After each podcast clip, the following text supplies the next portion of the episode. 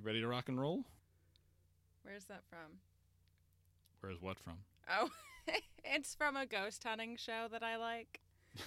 One of the guys, he lays down on this Is there anything you bridge. don't? Is there anything you don't watch? It says like every other conversation I have with you. Oh, I, I was watching. th- There's this show that I watch.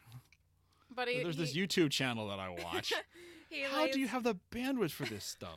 God. He lays on this bridge and he goes, "Rock and roll, Buckaroo," because he's trying to get the demon to haunt him or something.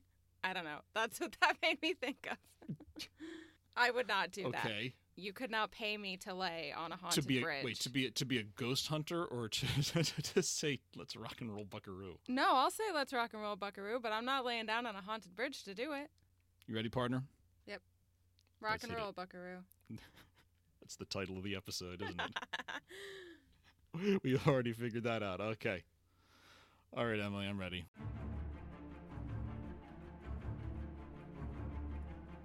Hi, this is Mark. And this is Emily, and, we, we, can do, this all day. A podcast where we review all the movies in the Marvel Cinematic Universe. We'll go through each film in the MCU chronologically and discuss our overall impressions, things we liked, things we didn't like, and everything in between. We hope you'll tune in and stay with us till the end of the line. And it's another Friday night here in Studio M. Emily, good evening. How are you doing? Good evening. By the time everyone has listened to this, it'll be 2021, and we will have both had birthdays. We will have both. That's right. I almost forgot about mine. Thanks for reminding me. I think for our first podcast of 2021, we have our review of The Avengers, or as they like to call it, Marvel's The Avengers. But first,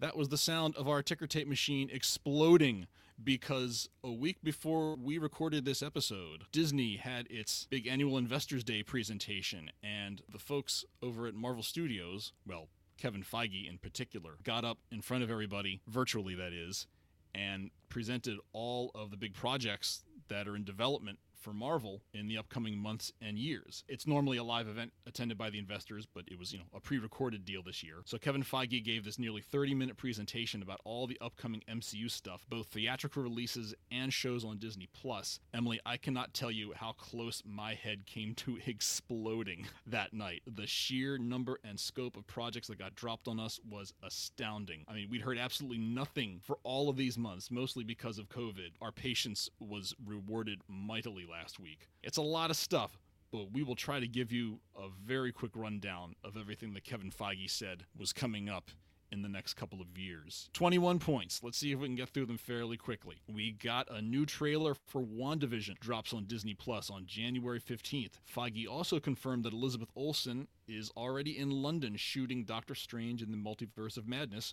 with director Sam Raimi, who directed the original Spider Man films with Tobey Maguire, and returning stars Benedict Cumberbatch, Benedict Wong, Rachel McAdams, and Chiwetel Ejiofor. Joining the cast is Xochitl Gomez, who will be playing America Chavez, a very popular and relative recent addition to the MCU. She's a Latin American LGBTQ superhero. She debuted in Marvel Comics in 2011. That film is going to hit theaters on March 25th, 2022. And Feige also confirmed that the film will tie into both WandaVision, which precedes it, and the third Spider Man film, which is going to be hitting theaters supposedly in December of 2021. After that, we got our first, well, not our first, but our first really kind of long trailer for The Falcon and the Winter Soldier, which will be dropping on Disney Plus this coming March. And Emily and I, of course, are very excited about that. They re announced that Black Widow will hit theaters on May 7th, 2021. We got our first trailer for Loki with Tom Hiddleston and Owen Wilson, which is coming to Disney Plus in May of 2021. We got the first trailer for the animated What If series coming to Disney Plus in the summer of 2021. A re announcement that Shang-Chi and the Legend of the Ten Rings will hit theaters July 9th, 2021. First look at Ms. Marvel, the new series that's hitting Disney Plus in late 2021. Kevin Feige confirmed that Ms. Marvel will also be co starring in the Captain Marvel 2 feature film. Eternals, of course, hitting theaters November 5th, 2021. We got a first look at the Hawkeye series with Jeremy Renner and Hailee Steinfeld as Kate Bishop coming to Disney Plus in late 2021. The She Hulk series series is confirmed for Disney Plus, starring Tatiana Maslany, Mark Ruffalo, and returning for the first time as the Abomination, Tim Roth. We got confirmation of the Moon Knight series for Disney Plus,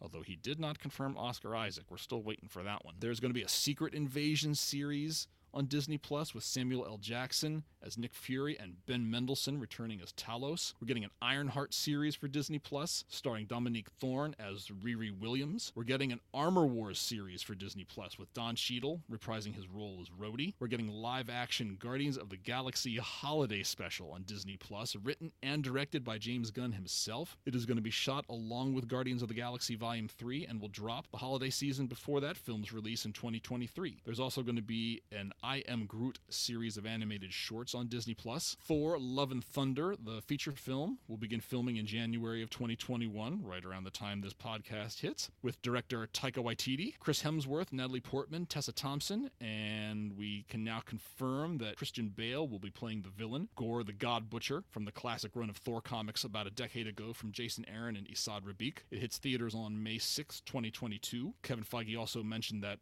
they are hard at work on the Blade movie starring Mahershala Ali. He also announced that Ant-Man and the Wasp: Quantumania, basically it's Ant-Man 3, with Paul Rudd, Evangeline Lilly, Michael Douglas, and Michelle Pfeiffer returning, and Jonathan Majors of Lovecraft Country will be playing the classic Marvel villain Kang the Conqueror. Feige confirmed that Black Panther 2 will be releasing on July 8th, 2022. And finally, finally, finally, music to my ears, he announced we are getting a proper Fantastic Four feature film.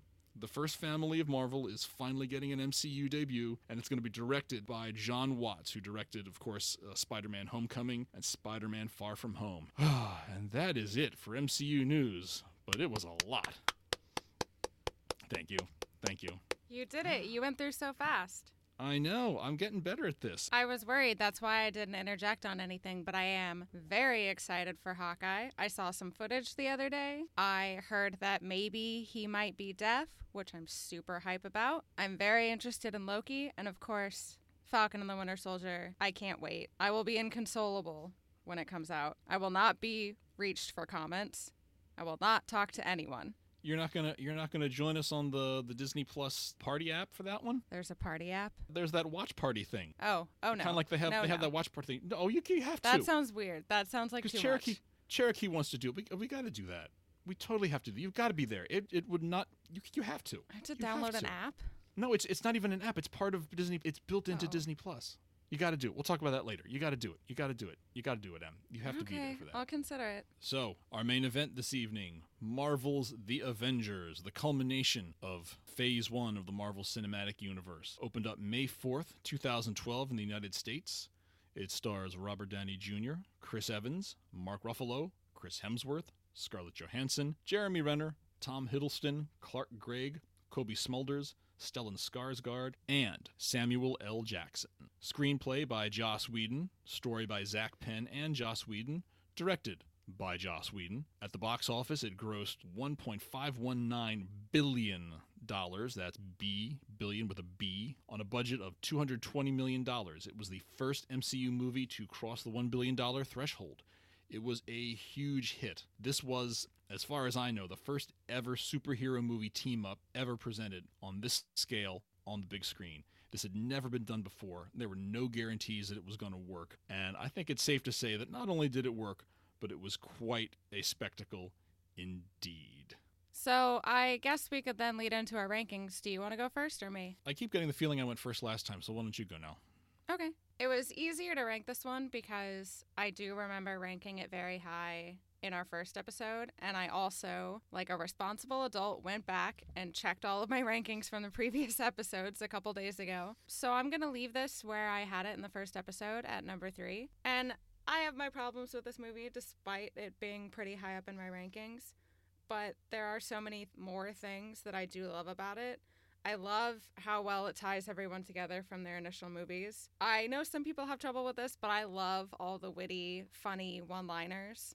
I think that's the, my favorite part of the movie. I love the final fight with the Chitauri and how it opens up the MCU to more of a sci fi feel with the wormholes and all the aliens. For the time, for 2012, before we had Infinity War and Endgame and things like that, this was just so cool for the time.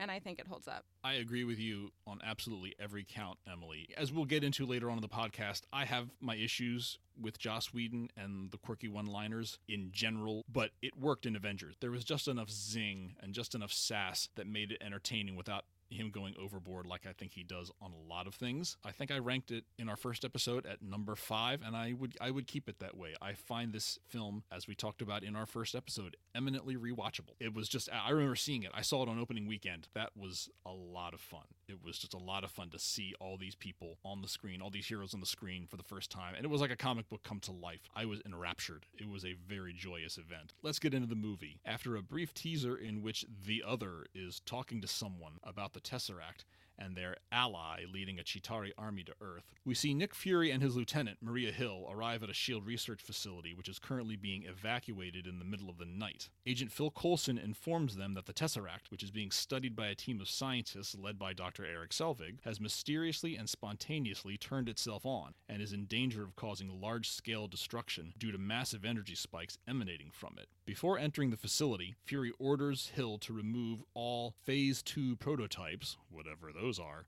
from the premises. So, what exactly was phase one? Because I don't remember anyone saying anything about that in any of the previous movies. And especially now, since we're watching it in chronological order, I feel like that would have been mentioned. And I assume that maybe phase one was get the band together, but in terms of the Avengers, but that hasn't exactly happened yet. I don't think they ever explicitly state what phase one is. I just sort of assumed that it was everything that S.H.I.E.L.D. was doing with the Tesseract at that base before the base imploded. Right, because phase two is weapons, and phase one was. I- I'm guessing it was all the testing and the studying of the Tesseract and so forth that needed to be done on the cube before they could use it to make the weapons. That's just a guess. I don't really know, but that's what I think. I feel like when anytime the Tesseract comes up, because it's been so many places, and because now we're watching its story happen almost in backwards motion, it's hard to keep track of where everything is. And it's only going to get worse as the movies go on.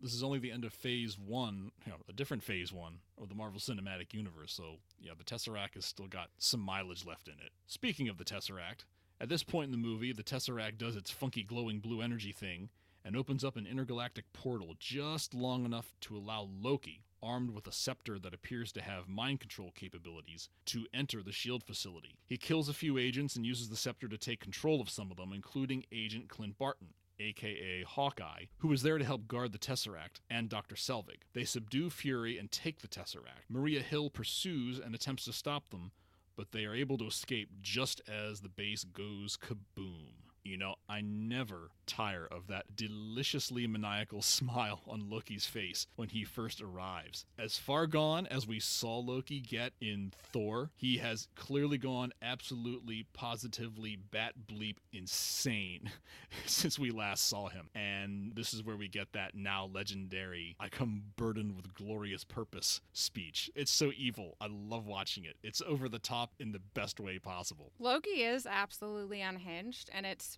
perfect because clearly he hasn't been having the best time since falling from the Bifrost. It's like things actually got worse. I also love this entire scene with the Tesseract. I love the quip at Hawkeye about how he should be keeping an eye on things, and he says something like, I see better from far away. And I also like that he clearly understands more about the Tesseract than Fury might give him credit for, even though Fury, from what we've seen in past movies, does have more experience with it. But Hawkeye easily parses it down to it's the door to the other side of space, right? Doors open both ways. Yeah, I do like how he's able to, you know, Selvig talking about all this and the thing and all the energy and all that, and he's like, it's a doorway, right?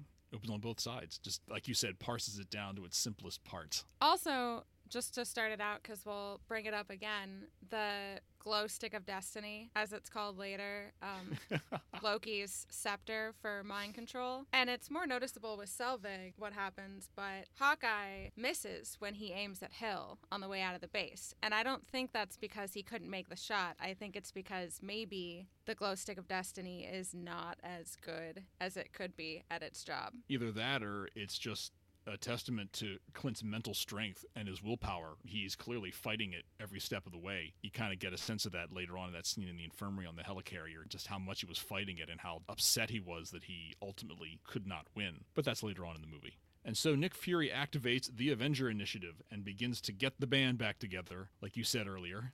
Starting with Black Widow, who we see very comically recalled by Phil Coulson in the middle of a covert op that she's on the verge of completing. This is our first hint that Natasha and Clint have some sort of a connection. She's clearly irritated at Coulson for interrupting her assignment when he first calls her, but the moment he says Barton's been compromised, it's like her entire demeanor changes, and she's clearly ready to drop everything she's doing to come home and help. I also like that you can tell that Coulson, Natasha, and Clint have some sort of like friendship or connection going on too, because their little argument about who's supposed to go get Tony is pretty funny.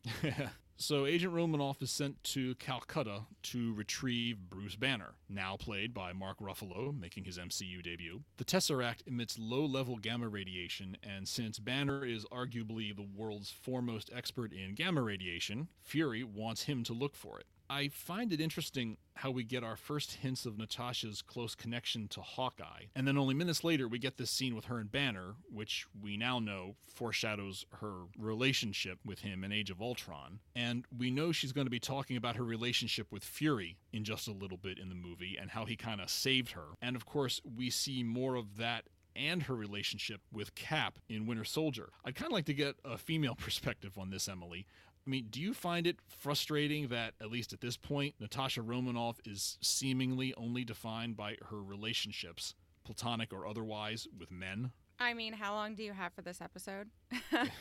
because I could obviously talk about this all day. I like Natasha. I like Black Widow. I think Scarlett Johansson has done a good job with the role. But throughout the whole series of movies, they tease her sort of as a romantic interest with nearly every major male character except Fury and Clint Barton, and to a smaller extent with Steve, and then you know, Thor just by virtue of him being Thor, depending on who's writing the movie. And whether they were intentional about that or not, I think there's an important distinction to be made in that specifically for this movie, the two relationships being Fury and Clint Barton to me feel more legitimate. Like it feels like there's a reason for those relationships to happen outside of male character growth. Natasha isn't presented as existing directly because Barton or Fury exist, but more so they're coexisting. And for everyone else, specifically for Tony and for Bruce, she only exists because they need someone to move the male character forward. And,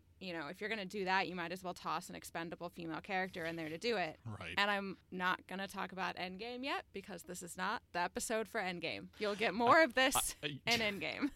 I was going to warn the audience. I guarantee you're going to get a lot more of that. Oh, you're gonna get so with much Endgame. of it. You're gonna get so much of it, you won't even know what to do with yourself. You're gonna regret it.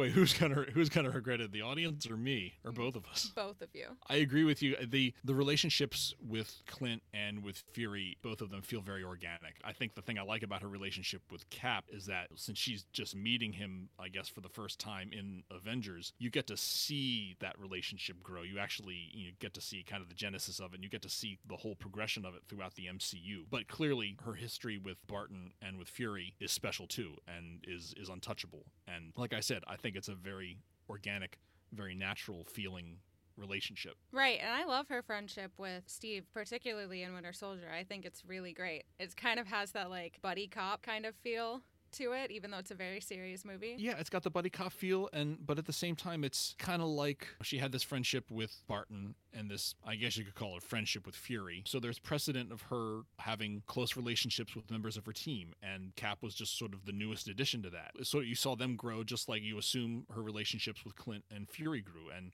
you see a lot of that in Civil War too. You know, who were the only two Avengers who went to Peggy's funeral? Sam and Natasha we get a brief object lesson in the joys of bureaucracy as the World Security Council expresses its dismay at Fury's desire to reactivate the Avenger Initiative instead of focusing on this mysterious Phase 2. When they dismissively tell him that wars can't be won with sentiment, Fury agrees and says that they're won by soldiers. Not coincidentally, we cut immediately to Steve Rogers, aka Captain America, who's working the bag in a gym in Brooklyn, although actually I guess it's several bags, as you see from the ones that are lying on the floor after he's subsequently destroyed all the ones that he's been hitting. Fury shows up and recruits him to help find Loki and the Tesseract, which Steve, of course, is quite familiar with. You know, for some reason, I never really paid attention to the when I wake up, they say that we won they didn't say what we'd lost line until I rewatched the movie this week. Even at this early moment in the film, we're getting our first hint that Cap is having some trouble adjusting to the 21st century. For some reason, I just never noticed that line. Finally, cut to Tony Stark, aka Iron Man, who we see activating an arc reactor to power Stark Tower in downtown Manhattan with sustainable, clean energy. I love that whole exchange with Pepper saying, How does it look? And Tony says, like Christmas, but with more me. That's just classic Tony. Their celebration, however, is interrupted by Coulson, who is there to recruit Tony to the cause of searching for the Tesseract. This surprises Tony a bit, as he had last been informed that he would not be an official part of the program due to his perceived inability to work well with others. And then we get another great Tony Stark line like, Phil? His name is Agent. I also like the bit between Pepper and Tony where he says, I thought we were having a moment. And she goes, I was having 12% of a moment. It's probably my favorite joke in the movie. I also love Phil's first name being Agent. You really do like that 12% line, don't you? I you? love that 12% line. It's so funny. So Cap, Banner, Natasha, and all the S.H.I.E.L.D. folks gather aboard the helicarrier, which, as a comics fan, I just want to say seeing the helicarrier rendered in a live action motion picture was awesome. Here's also where we get one of my favorite scenes in the movie. We talked about uh, a couple weeks ago, the last time we hung out outside the podcast, our favorite movie slash TV scenes. And earlier in the movie, in the gym, Cap said that he, that he couldn't be surprised by anything. And Fury says, Bet you 10 bucks you're wrong. And when they get into the helicarrier and he sees everything and all that it can do, Steve slips him the money. It's perfection. It's so funny. I never noticed it until maybe like three years after the movie came out and someone told me that it happened. But as soon as you notice it, Kudos to Joss Whedon, who uh, subtlety I don't think is one of his is one of his strengths, but that was a very very clever moment in the movie. I remember I noticed it when I first saw it in the theater. I thought, okay, that's pretty funny. Dr. Selvig informs Loki that they need iridium to make the Tesseract work the way they need it to work, and apparently iridium can only be found in meteorites. So Loki and Barton go to Stuttgart, Germany, to steal a sample. Shield learns that he's there, so Cap and Natasha are dispatched to apprehend him. Thanks to some timely assistance from Tony, Loki is apprehended, but Barton gets away with the iridium. Okay, can we just agree right now that Cap's uniform in this movie is downright awful? hmm, nearly everything about Cap in this movie is awful, to be honest. Whoa, ouch. Whether it's the writing or the outfits, to me, it's all kind of bad. I think they really did him a disservice in this movie, and uh, I would also say in Age of Ultron. Despite all that, his scene with Loki, in particular, his little bit in Stuttgart following Loki's "You crave being ruled" nonsense, it's quick but it's good, and it makes me think of our pulpy World War II Captain America that we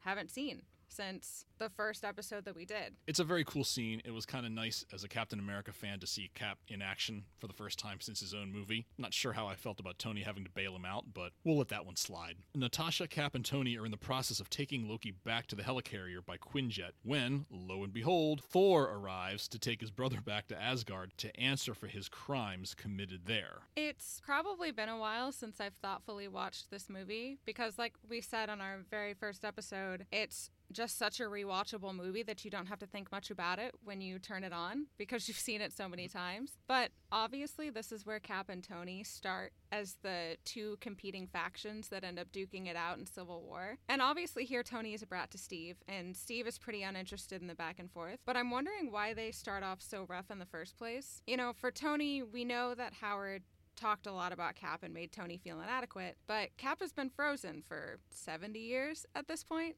and he didn't seem to have many negative feelings towards Howard in the first movie. Is it just the abrasiveness of Tony or the fact that they're both actually pretty similar personality wise? And you know how it can be when two people who like to be right and run their mouths are when they get together. was, was that supposed to be a not so subtle commentary on you and me? I think we both like to be right. Yeah, yeah, we do. I like You're- to run you're- my mouth. You're, you're right more. about that. To respond to what you said, one of my few problems with this movie is the seemingly forced conflict between the various Avengers in the film. It's it's almost like Whedon feels he has to shoehorn it into the movie because in the comics they're always arguing. That's just the nature of Marvel Comics. And because he needs to have that as a plot device to make the movie work, I think that killing off Coulson later on, hmm, sorry, spoiler alert, was something that Whedon was insistent on doing because that's what he likes to do in his films. You know, I think of Alan Tudyk's character in Serenity getting killed off. You know, his death was supposed to be a complete surprise. And then, you know, the same with, again, spoiler alert, Quicksilver in Age of Ultron It's almost as if he had to add all this conflict early in the movie so that Coulson's death would galvanize them. My opinion is that when you write a film, a book, or a TV show, anything like that, you're supposed to write a story and then add the layers to it, not write up a laundry list of things that you want to see and then write the story around that. And yet, a lot of times, I think that's just what Joss Whedon's MO is. He seems to do that a lot. Thor nabs Loki from the Quinjet and takes him to an undisclosed mountaintop where he tries to get Loki to tell him where the Tesseract is, as well as the identity of whoever he's working with to enable him to do everything that he's done so far. I really enjoy this scene. We get a nice little recap of the dysfunctional family dynamic between Thor and Loki and uh, the root of Loki's jealousies. We're reminded of Loki's delusional desire to rule. We also get to see that deep down, Thor genuinely loves his brother. He talks very movingly of how all of Asgard, including Odin, their father, mourned Loki's apparent death, and how all he really wants Loki to do at that point is to just come home. In the middle of their conversation, however, Tony rockets in and starts fighting with Thor, trying to get him to turn over Loki, or, even better, the Tesseract. Loki looks on in amusement. Cap shows up and attempts to broker peace. It takes a moment, and surviving Thor striking Cap's shield with Mjolnir, but ultimately Thor does agree to accompany Loki back to the helicarrier with Cap and Tony. As every Marvel Comics fan could tell you, it just wouldn't truly be a Marvel movie unless the heroes fought with each other at least once. And so it should surprise no one that in our first MCU team up movie, we get our first MCU hero versus hero fight. And I think it's a good one, frankly. You've got Tony and his state of the art Earth tech versus Thor's seemingly mystical Asgardian tech, and it ends in a draw, you know, especially after Thor hits the shield, which is so cool. I'd pay $10 and a can of Coke to know what Loki was doing while Tony and Thor were fighting.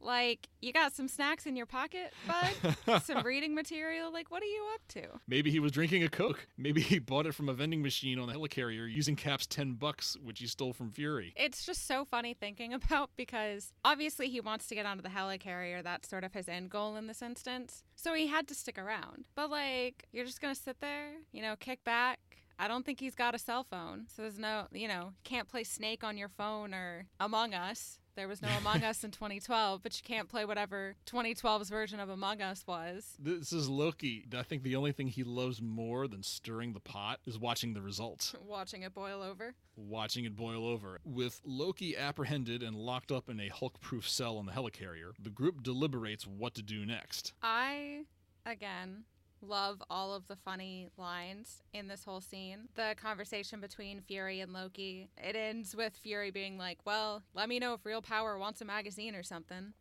and Banner's, mm, he really grows on you, doesn't he? And the his mind is a bag of cats. With Thor being like, "Don't talk about my brother that way," and then he says he killed eighty people in two days, and Thor just goes. He's adopted. He's adopted? My son is adopted, and he watched that movie with us for the first time. We stopped for a moment just to ensure him no, no, no, it's just a joke. The movie's not inferring anything about adopted people. So you're not going to turn out into an evil psychopath, my son. God, I hope, I hope not.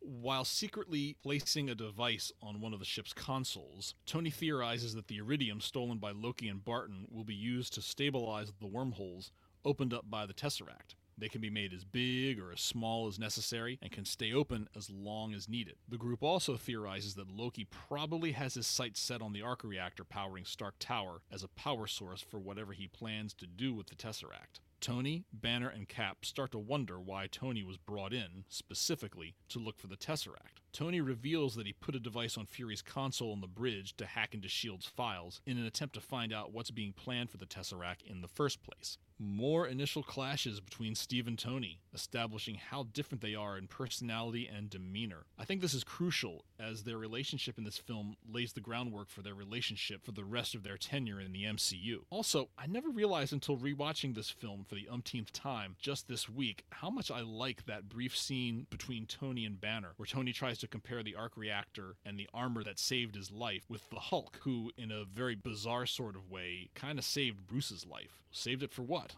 I guess we'll find out. Science bros. I do really enjoy the friendship between Tony and Banner. It's too bad that, at least in my opinion, Bruce gets sidelined for more Hulk action in the later movies because I would have really liked to see their relationship grow past its point in Age of Ultron. Yeah, you saw a lot of budding friendship between them in Avengers and the little teaser, uh, little post-credit scene in the end of Iron Man 3, which we will get to in not too long from now. But yeah, after that, it's kind of like they gave that up for Banner Thor, which is still very funny, but I kind of miss Tony, Tony Bruce. Even Cap, ever the trusting sort, is getting a little suspicious of Fury's motives, and he begins snooping around the helicarrier, ends up discovering Phase 2, top secret, high-tech weapons developed by S.H.I.E.L.D. from the Tesseract that will be used to defend the planet from extraterrestrial threats. Another little scene that I never paid much attention to until now is that brief scene between Thor and Coulson where Coulson tells Thor that Jane Foster is in a safe location and in which Thor continues to sincerely regret that Asgard's problems keep becoming Earth's problems. The growth that we saw in Thor in his solo movie, it seems to have continued as he points out the irony of the Asgardians pretending to be gods on Earth when in fact they're just as flawed and petty as humans are. Or as repulsive as Bilge-Snipes are. Bilge-Snipes, I forgot about that. Something else that I never thought of before this rewatch is that Thor knows that he won't get to see Jane even though he's finally back on Earth after the events of his solo movie. And I think he seems to take it pretty well, although I guess he does have other things to worry about. But I think that also shows growth too that his whole goal probably was to get back to Earth to see Jane, but he knows that solving this issue with his brother is more important. I know we're, we're getting ahead of ourselves here, but when we get to Thor the Dark World, I always got the sense that there was a part of him that was almost afraid to go back to her, much as he wanted to. This is just a gut thing, and I don't know why I think it. It's like he was afraid to go see her because he thought maybe he wouldn't want to leave Earth because he wanted to be with her, or because he was too afraid of having to say goodbye to her again. I don't know. I always got the sense that he was trying to avoid her. Natasha pays Loki a visit in his cell, appearing to be prepared to bargain for Hawkeye's life. But of course, she's just trying to get Loki to let his guard down enough to spill some vital clue as to the nature of his plan, which he does by making a quip that hints that he may be planning on using the Hulk against our heroes. I really like this scene with Loki and Natasha because at the time we really don't know a whole lot about her. We've only seen her in one other movie so far, and in that movie, Iron Man 2, she went straight from a capable but mostly sidelined assistant for Tony to what everyone imagines of Black Widow, at least in a physical fighting sense. And now we finally get to see her use emotions and her skills as an actual spy to get something she needs. And she obviously played up that emotion to get Loki to keep pushing it and make him slip up, because of course she cares about Clint, but to get that emotional in front of Loki, who's essentially a mark. You know, I think a spy like Natasha would only do that if she was playing an angle. And I do love that we also get a bit more of Natasha's backstory that she was an assassin, that Clint was sent to kill her but didn't, and now she owes him a debt of gratitude, the red in her ledger that she wants to get rid of. I think it's just great character development. I think all of those things are true, and I think she does feel all of those things, especially because she brings it up again later with Clint specifically. I do like that she is capable enough at espionage as a spy in the emotional sense that she can bring all those things up to further her end goal. Tensions come to a head as the group confronts Fury about Phase 2 and S.H.I.E.L.D.'s plans for dealing with perceived threats. Their arguing allows a team of Loki's possessed henchmen, led by Hawkeye, to attack and infiltrate the helicarrier, seriously damaging one of the engines and forcing Banner to transform into the Hulk. I've always wondered why the arguments between the various heroes in this scene seem kind of contrived or forced. For example, Cap and Tony getting into this playground pissing contest, it just seems so like either of them, especially Steve is the scepter making them all paranoid? I mean, that's that's what seems to be implied. Uh, I know you don't like the major argument, but I like at the end where Cap is like, put on the suit, let's go a few rounds. And Tony's like, oh, yeah, okay. And then everything happens, and Boom. Tony and Cap are both like, okay, yep, suit, let's Uh, go. Put, put on the suit. Yep. put on the suit. Yeah, okay. I always loved that really quick transition of they both know that it's time to cut it out. and then, of course, at this point, we've got the big set piece with a ton of stuff going on. The Hulk is chasing Natasha. Cap and Tony are trying to repair the damaged engine. Thor gets into it with the Hulk. Fury and Hill are fighting off Hawkeye and his commandos on the bridge. Helicarrier is in free fall. The Hulk ends up in free fall. Thor ends up in free fall. Everybody's falling. Loki escapes. Loki kills Coulson. Clint and Natasha fight. Natasha snaps Clint out of it with the tried and true trick of clocking him over the head really hard. I've said this to you before. I'm not a big fan of Joss Whedon. I don't like how he gets by by bludgeoning you to death with annoyingly quirky characters and witty one liners that don't seem to end. But I gotta hand it to him. His direction of this entire sequence is masterful. I mean, there's a lot going on. You've got multiple characters doing different things in different places, and yet it all makes sense. You can follow it, you know what's going on, and it's exciting as hell. It's unfortunate too because I feel like for the sake of this episode not being two hours long, we have to sort of skim over this whole scene. But I do really love all of this, and I'm gonna do something again that I know you won't exactly like, but in musicals, again, there's always a song, and it's usually in the middle or right after the middle, where all of the motifs and noticeable themes in the music come in, and all the characters come in, and they all intertwine with each other for this one big crescendo before the show has to make its way to the ending. And that's kind of what this all feels like. Like everything is coming to a head before the big boss battle. And also, poor Coulson. Pour one out for the OG. First of all, I would like to go on record. Hate is such a strong word. Well, you see, I didn't use hate. I used hate in the notes, but I did not use hate. I used dislike this time. They're just not my cup of tea, but that's okay. Different strokes for different folks. But that is what this is. It's like this big pre Battle of New York battle where it's like the testing ground to get everybody together for the big final ending. I've always really, really liked this. I love all of the scenes with Steve and Tony trying to get the engine back together, where Steve is like, it seems to run on some Run kind on of some electricity. form of electricity. And he gets all mad You're- about you're it. Well, you're you're not wrong. and it uh i just also i am not as skillful or as good at tech obviously as tony is but when he's trying to explain to steve what to do to get the engine going again and he finally gets tired of it and he's like see the red lever Well, Pull well back. Steve. Well, remember, Steve's like English, please. yeah but Well, i this is a man who this is a man who you know just a few months earlier was in 1940 something, and of course, as you would expect, when Steve needs to pull it, he can't pull it because he's busy fighting off possessed shield agents. Seeing Tony just kind of being spun around endlessly under that rotor, just kind of like help, waiting for Steve to pull the red lever. Fury meets with Steve and Tony and shows them the bloodied Captain America trading cards that he says were in Coulson's jacket when he died. He says that, yes, S.H.I.E.L.D. was using the Tesseract to construct weapons, but he also insists he was more heavily invested in the Avenger Initiative and its emphasis on bringing back heroes. Thor and Banner, not Hulk, pick themselves up after their respective falls from the helicarrier. Clint wakes up in the infirmary with Natasha. Loki's grip on his mind finally broken. He's traumatized at having been violated and having caused so much death and destruction while under Loki's influence. This is where Natasha gives her this is monsters and magic and nothing we were ever trained for speech. Despite that fact, Natasha wants to continue to fight and help get the red out of her ledger. Tony and Steve deduce that Loki doesn't want to just defeat the team, he wants to do so very publicly.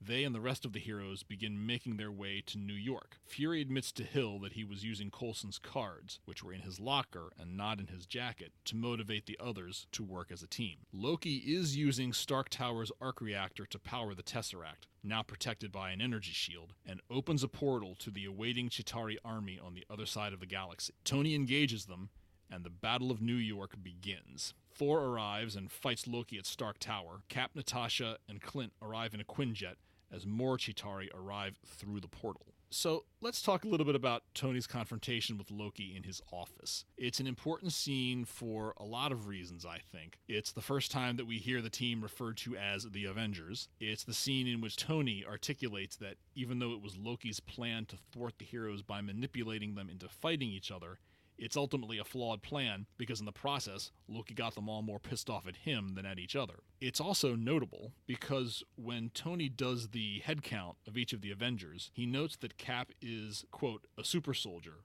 a living legend who kind of lives up to the legend. Just a little earlier in the movie, he was griping to Bruce about how his father was always raving about Steve Rogers, and he was doing it in kind of a really annoyed tone of voice. Despite all their clashes in this movie and in future movies, I think it's pretty obvious, and I think this line demonstrates that, that Tony actually admires Cap, albeit maybe a little quietly, or at least I think he wants to. It's kind of ironic that the only person that we ever hear him verbally confess this to is, happens to be one of the villains. Another reason I really like this scene is that outside of just with Cap, you see that Tony actually admires everyone on the team to some degree. You know, he's seen what they can all do and he respects them for that. And I think after getting denied from the team the first time, he realized that he could keep being just Iron Man, handling small time problems that only matter to him, or he could be a part of the team and handle big issues that actually mean something to the rest of the world. And I think it's a major tipping point for his growth as a person and as a superhero. This movie has a lot of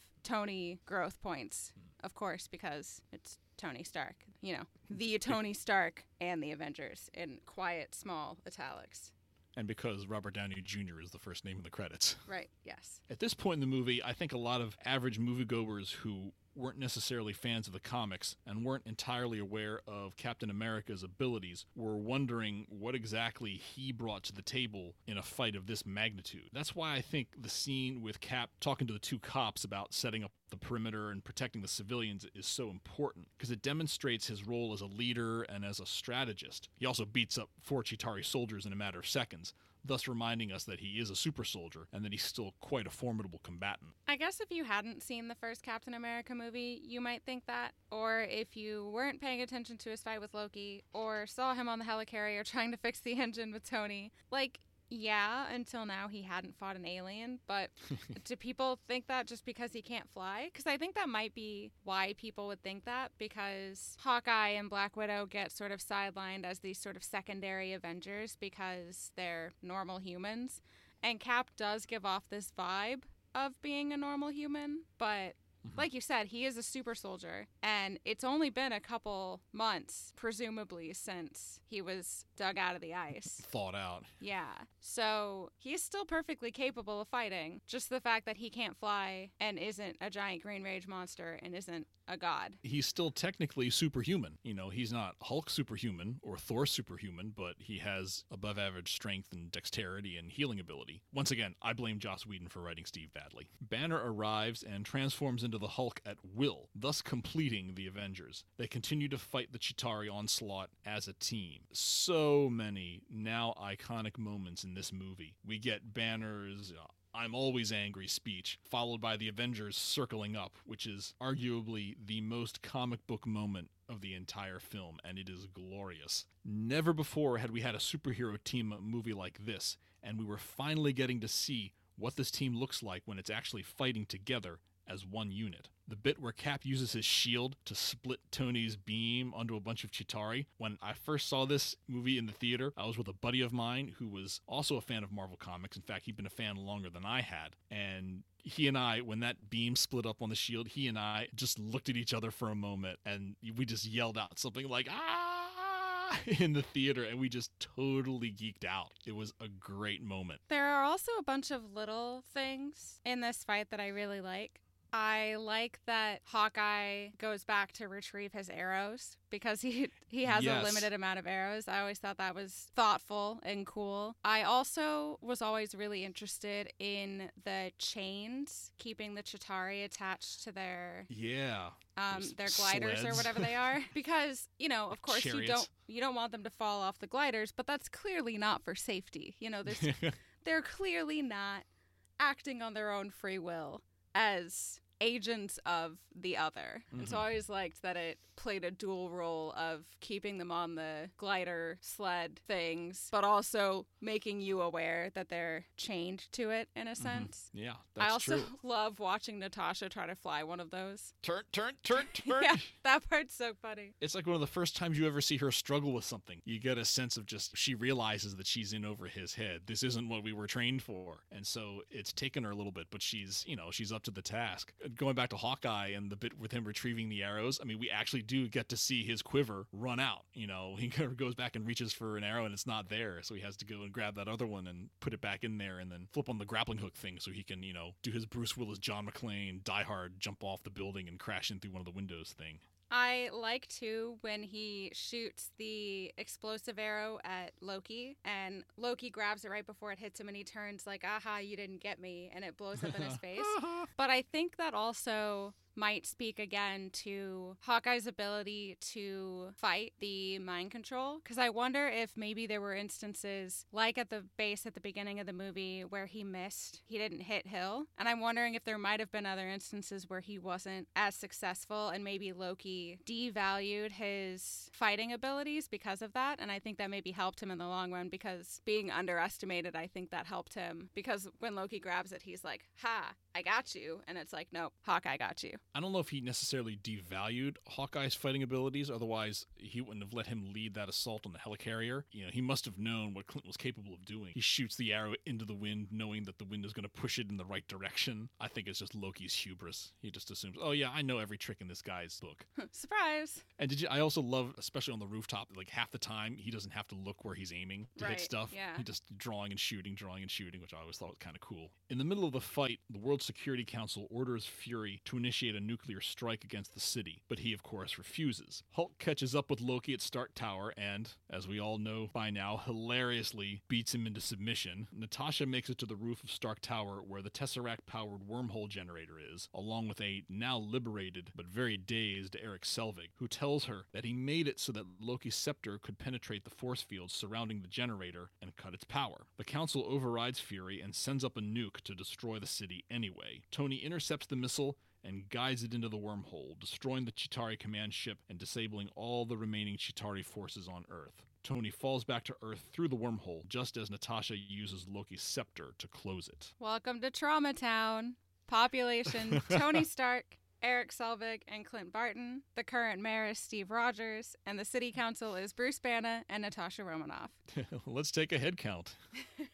I do like that Hulk is the one to save him because, like, Thor is obviously on his way. He's like trying to spin up, but Hulk comes out of nowhere to catch Tony when he's falling out of the wormhole. I think that really cements the awesome science bros friendship that we get to see later on. Something that just popped into my head as we were talking about this, you know, we talk about was Hawkeye subconsciously fighting against Loki's mind control by not hitting Hill back in the opening scenes of the movie. It makes me wonder now when Eric Selvig created that failsafe that allowed them to kill the power to the device with the scepter. Was he doing that just as a general science technical precaution that anyone would do, or was that Eric Selvig fighting back against the scepter's mind control abilities? I think he was fighting back. You think so? Yeah. I like to think that. We talked in the Thor episode how much I like Eric Selvig. So I like to think that that was him. Thor uses the Tesseract to transport himself and Loki back to Asgard. I do like the voiceover here with Fury and the World Security Council. I like that Fury, in his own way, sort of defends the Avengers. And I always appreciated that.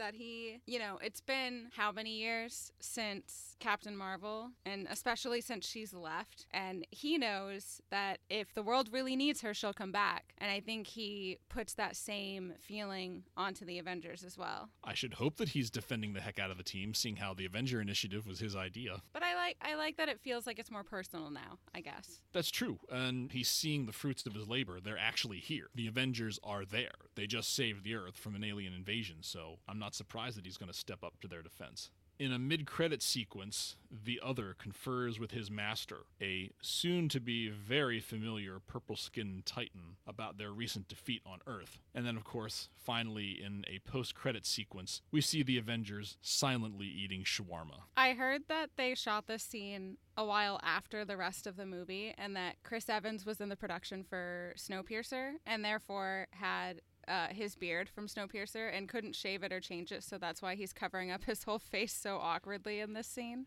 That's true. Not only did he have a beard, but it was his natural kind of dark hair color. From what I've heard, they put a very rough looking, hastily made latex something or other over Chris Evans' chin to hide the beard. They had him resting the chin, resting his chin in that big gloved hand, just in case the latex thing wasn't enough.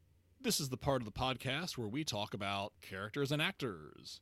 We've got quite a few to go through tonight, starting with none other than Robert Downey Jr. as Tony Stark, Iron Man. I see this movie as a really big growth movie for Tony. You know, he goes from his schoolyard verbal taunts with Cap to actively sacrificing himself to save everyone. And I think even though he's grown in the other Iron Man movies, everything has always been about him. And, you know, sure, he's Iron Man, and there are things he's done in other movies for the good of other people, like when he saved the villagers in Gulmira in the first Iron Man movie. But he was literally going to send himself into outer space, never to be heard from again, for the sake of arguably just New York, but also ostensibly the rest of the world. Mm-hmm.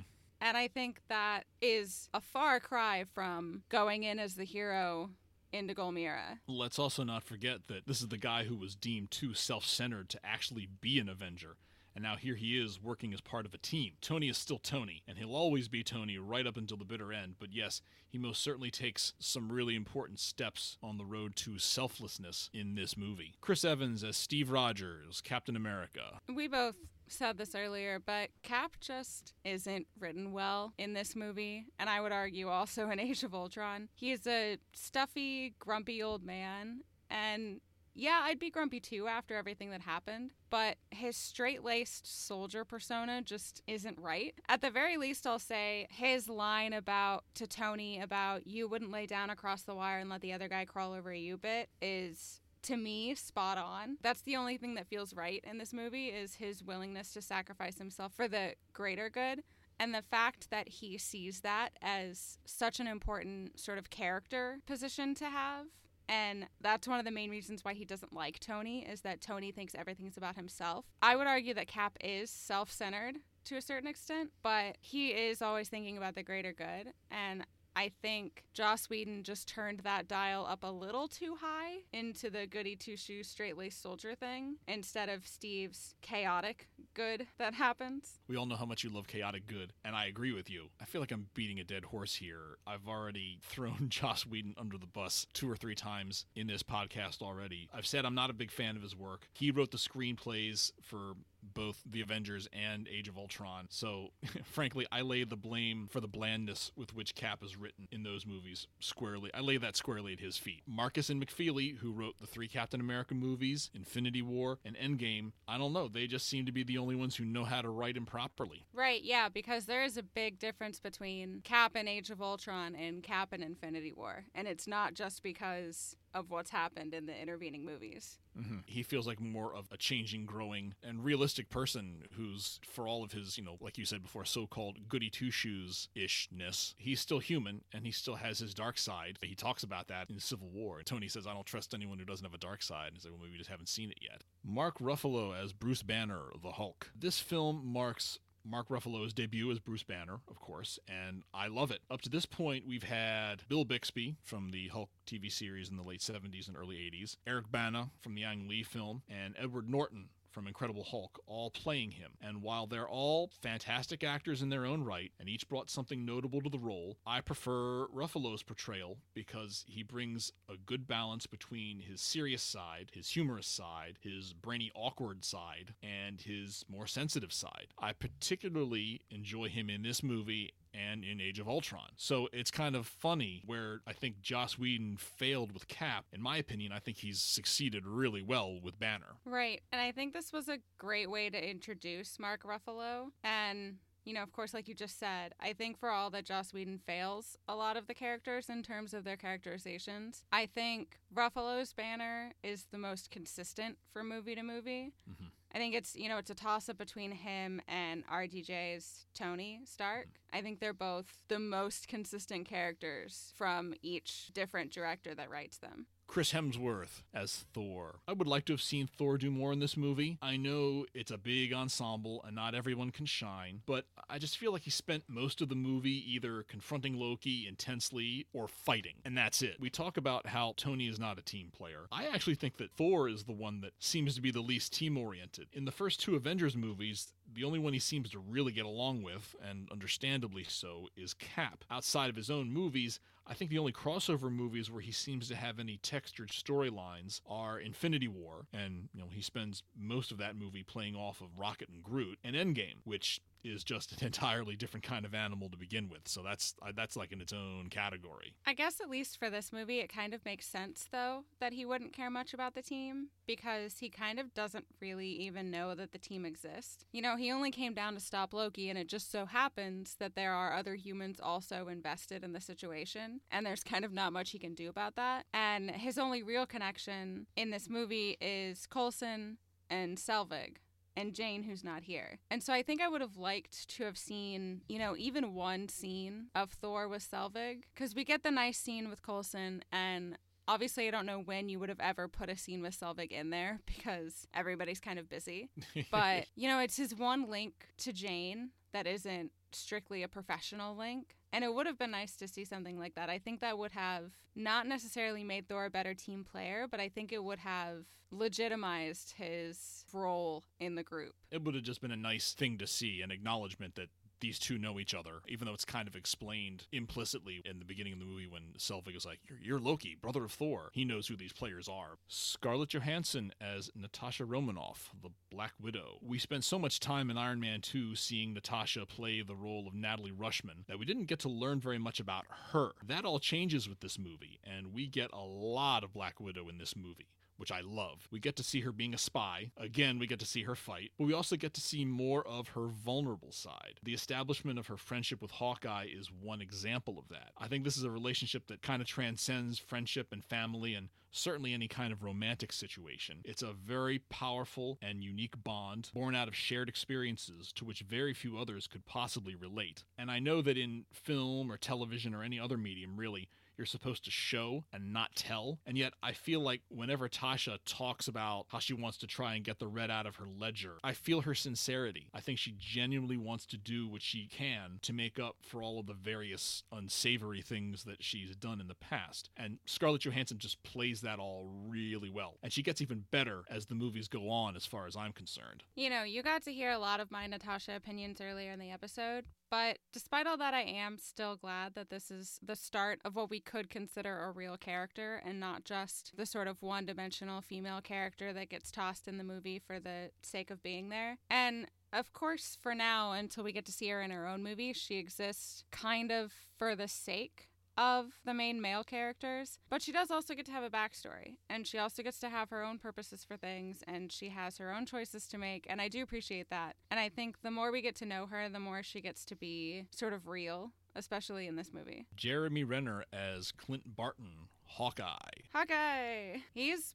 probably my second favorite to Bucky and Steve as a pair. They go together. I can't I can't separate one or the other. So it's Bucky and Steve, no spaces, all together as one word, and then Hawkeye. You you don't you don't you don't subscribe to the Stucky appellation, or is that like a shipper thing? That's a shipper thing. Got it. Okay. Thank They're just for, Bucky and Steve, thank you for clearing that up for me. comma best friends. So it goes number one, Bucky and Steve, Steve, comma, comma, best, best friends. friends. Number two, Hawkeye. Hawkeye. So I know that there was some stuff swirling around about how originally Jeremy Renner was supposed to get more airtime as Clint Barton, and then he basically got sidelined and was only ever seen until the final fight as like the evil Clint. But I am still glad that we got to see more of him in this movie, especially after just being introduced to him in Thor. To see him as a more fleshed out character is really great. I think it's between this movie and Endgame in terms of which movie that I liked him the best in. Was it at least a little unfortunate that Clint spent more than half the movie working against the good guys? Perhaps, but you also needed to give Natasha a compelling reason to go on this crazy mission that's not what she trained for. And Hawkeye gets some really great action in the Battle of New York. I mean, we talked about that quite a bit earlier in the podcast. Besides, he gets to do a lot in every appearance in the MCU from this point on. So I'm okay with how he turned out in this movie. Personally, I think Renner's best performance is in Endgame, but I like Hawkeye himself. I like Hawkeye the character the most, probably in Ultron and Civil War. Those are the movies in which you see Clint being Clint the most.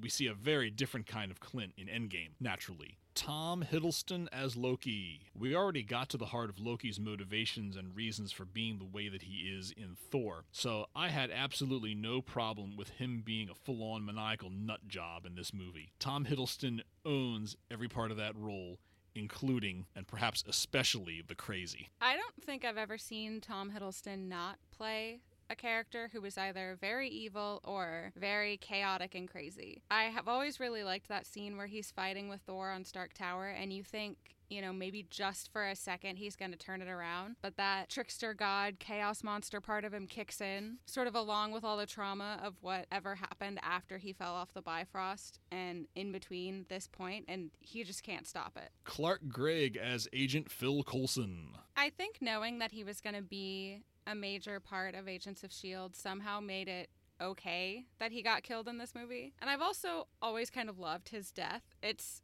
you know, it's a hero's death. He was the last man standing between Loki and the chaos of the Battle of New York. And even though he wasn't successful, it feels like there could be this folklore around it later. I can just imagine everyone who was on the helicarrier or, you know, like little baby S.H.I.E.L.D. agents talking about it later about how he was the one non superhero guy to stand up to Loki. It's kind of a shame that just as we actually get to know Phil Coulson on a more personal level, he gets killed off. I mentioned this earlier. Joss Whedon loves to make you think he's going to kill off one one person in his movies and then surprises you by killing off someone else instead. I admit I'm not sure who the thought he was going to kill person would be in this movie. I'd say Tony, if not for the fact that Coulson dies first. You know, your comment about Agents of S.H.I.E.L.D., I think, is very relevant. They started developing Agents of S.H.I.E.L.D. right around the time this movie came out, summer of 2012, because Agents of S.H.I.E.L.D. debuted in the fall of the following year, 2013. So it's possible that they were planning on developing Coulson more on that show, and I guess used his death as sort of a jumping off slash entry point. Cobie Smulders as Agent Maria Hill.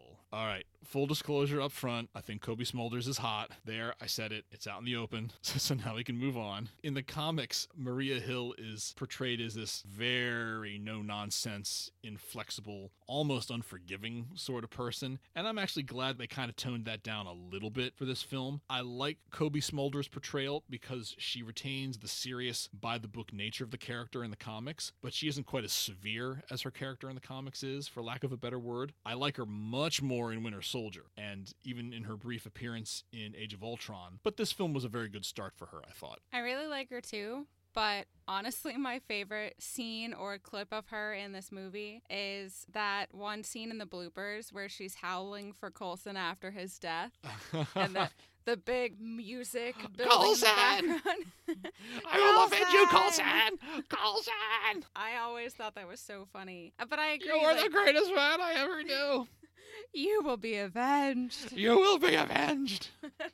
but I think even in Winter Soldier, because I don't know how she is in the comics, but she is pretty serious in Winter Soldier. But I think you get the feeling through the character that she is also a good part of a team and could pretty easily get along with everyone. And whether that's shield training or the way her personality is, I really like her. Yeah. Stellan Skarsgård as Dr. Eric Selvig. Poor Dr. Selvig.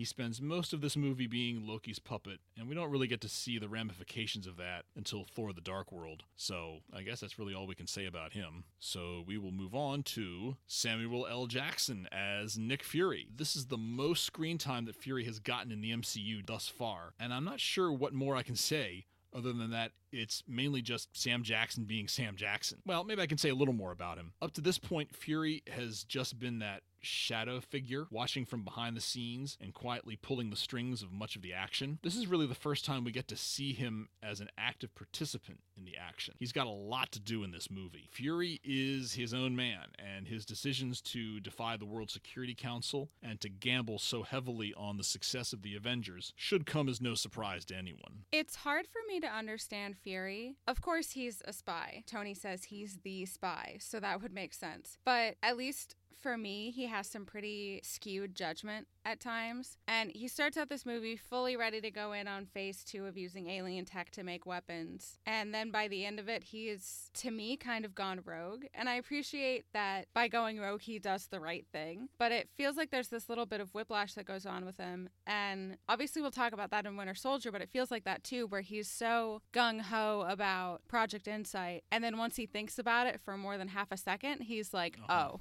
this is bad. That same thing happened with the phase two weapons. Of he thought this was a good idea until he realized, like, mm, maybe we haven't thought this all the way through. And the judgment calls that he makes have always really just been off to me. I don't think that him supporting phase two and him going rogue by the end of the movie are necessarily mutually exclusive. Building weapons to defend the Earth is one thing, nuking New York City is something else entirely. Or perhaps once the Council decides to nuke New York, that's when Fury realizes that listening to his bosses all the time may not be a good idea. Miscellaneous stuff. We often talk about the music of the MCU movies, and there's a good one here because once again, Alan Silvestri, who wrote the score for Captain America: The First Avenger, has come back to score The Avengers. My favorite musical part of this movie is the little string quartet group during the whole scene in Stuttgart, um, with it cutting from Loki and Hawkeye back to Cap and Shield. It's so perfect, and I love the climax of the movie going right in time with Loki attacking that guy for his eye. I think that's a perfect use of the music. I love it every time. When you see the Quinjet flying through the clouds and you hear it, it just it somehow does seem very appropriate. Alan Silvestri finally gives us our first truly memorable MCU theme with his Captain America march, and here he gives us our second with the Avengers theme, which by the time Endgame comes around, I think it rapidly becomes one of the more recognizable pieces, frankly, of film or TV music ever made. I think eventually that theme is going to become as recognizable as the theme to Star Wars or Indiana Jones or or Harry Potter or what have you, in my humble opinion. And that is our review of Marvel's The Avengers. Thank you all so much for listening. We are going to take a few weeks off because even though you're listening to this podcast in early January. For us, it's the week before Christmas. In fact, it's exactly one week before Christmas for us. So we're going to take an extra week to unwind and chill and relax and do whatever we want to do in our first ever quarantine Christmas. Hopefully, our only quarantine oh, Christmas. Oh, oh, exactly. Hopefully, our only quarantine Christmas. But we will be back in either late January or early February with something a little different we're not going to jump to Iron Man 3 right away. We are going to be doing a special top five episode. And this one will be our top five favorite MCU moments. So that'll be a nice little change of pace, something different. So until then, Happy New Year, everybody. Stay safe. We will talk to you all on the flip side. Thanks for listening and have a good night. See you later.